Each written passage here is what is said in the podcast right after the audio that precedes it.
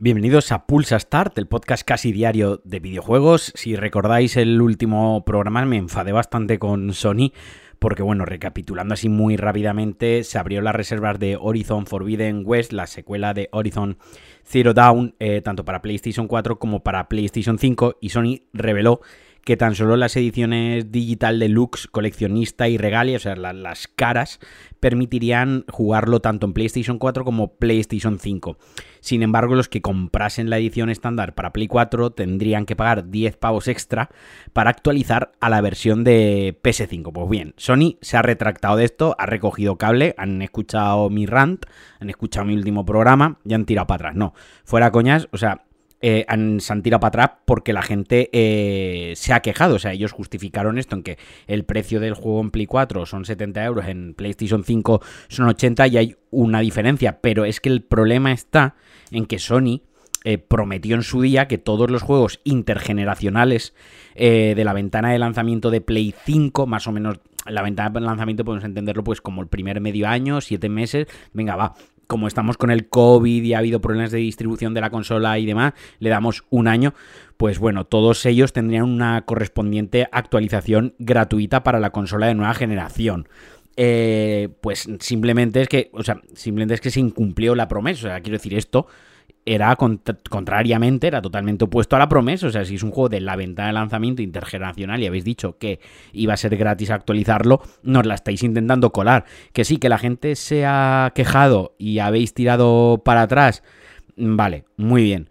Pero no perdamos el foco de que sois unos caraduras. Quiero decir, a mí esto me parece una pequeña, entre comillas, victoria, pero tampoco es eso porque al final es algo que se prometió y si se promete en un evento, si se hace una publicidad y un marketing, coño, lo mínimo es que lo respetes. Quiero decir, que no haya que quejarse para que respetes lo que dijiste y que la gente tenga que ir diciendo, eh, escucha, que dijiste y que esto, que las actualizaciones intergeneracionales iban a ser gratuitas y os lo habéis pasado por el forro de los cojones con el Horizon Forbidden West. Pero bueno, Junto a esta noticia, o sea, ya eh, Sony se ha querido cubrir las espaldas y directamente ha dicho que los próximos juegos internacionales, intergeneracionales, disculpades que estamos al lunes, estoy espesísimo, para PlayStation 5, incluyendo los más esperados hasta el momento, que, que ahora mismo son God of War, Ragnarok y Gran Turismo 7, eso sí, ya habrá que pagarlos. O sea, es como eh, venga, mantengo la promesa, pero flojito. la mantengo con este porque lo he retrasado y, y venga, hubiese salido cuando tocaba, pero los otros dos no. Los otros dos ya lo pagáis.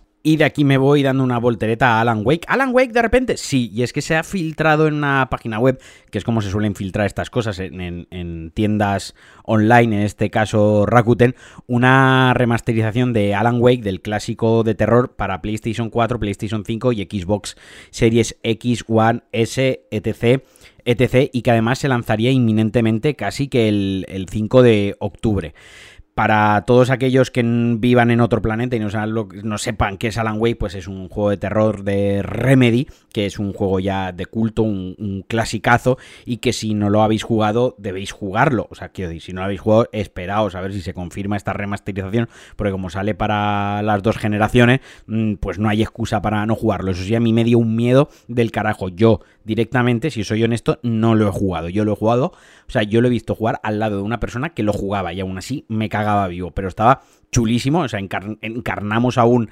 escritor eh, atormentado que se va a un pueblo, eh, rollo eh, intentar salir de ese bloqueo creativo y se ve envuelto en una pesadilla, no sé, tiene un rollito ahí muy chulo, muy chulo. La verdad es que si te gusta el cine de terror, te gusta este este tipo de thrillers y tal, Alan Wake es tu juego ya simplemente por la narrativa y por la historia. Y simplemente ya recordaros muy rápido, hoy, el programa es breve, eh, que hoy ya, día 7, cuando lo estáis escuchando, ya os podéis descargar los juegos del Plus, que está el Overcooking este que para jugar con amiguetes cuando viene a casa está muy guay, y también Hitman 2, la secuela de Hitman 2016, esta especie de reboot capitulado por, por secciones eh, que salió en 2016, pues también que está muy chulo, visualmente bastante guay, muy entretenido. Yo, yo, lo voy a jugar, yo le tengo muchas, muchas ganas. Jugué al 1, no jugué al 2, quiero jugar al 3, así que me ha venido de perlas encontrarme esto. Así que nada, un beso muy fuerte a todos, eh, un abrazote, espero que os haya gustado el programa y por cierto, el próximo Pulsa Star, el de mañana, cuando escuchéis este, el de pasado mañana, para mí va a estar muy guay. Y por cierto, no he hablado nada del evento de del evento de Sony, del showcase, porque no me gusta hablar de rumores y tal. Obviamente veremos cosas tochas, porque uno de los productores de God of War ya han dicho que va a haber mucho material, pero recordaos que lo podréis seguir en directo conmigo. Junto a Alex Liam estaremos cenando eh, alguna marranada mientras lo vemos y lo comentamos con cero criterio, como nos caracteriza. Así que, como he dicho, un besazo, un abrazo, gracias por escucharme, gracias por estar ahí y adiós.